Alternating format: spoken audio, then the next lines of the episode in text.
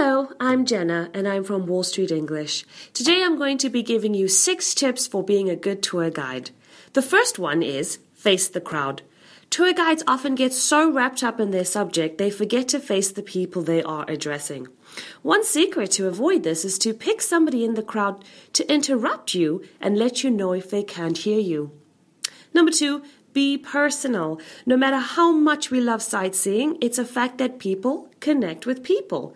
So it's good to have a few short personal stories ready, even if they're just about the past tours you have done. You'll build a more personal connection to your group and create a memorable tour. Number 3, tell a story. Make sure you have a few fun and compelling stories to tell about the sites you're looking at. People are more likely to feel engaged when they are listening to a story rather than a list of dates and names. Number 4, get moving right away. Tours often get bogged down before they ever begin, with the tour guides doing a long introduction, setting the theme, providing context, etc. Plan to limit this to as short a time as possible. Number 5, end on time. Try like crazy to end on time. Nobody wants to feel like they are in tour jail.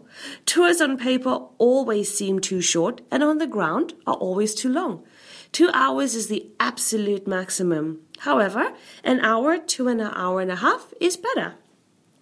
Number 6, send a follow-up email. It could be something as simple as a thank you note.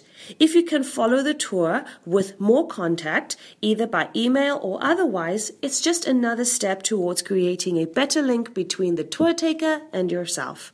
Lastly, always have a backup plan in case it rains. Don't worry, people will come out in the rain, and it's so much easier than rescheduling. Well, that's all for this time. Goodbye.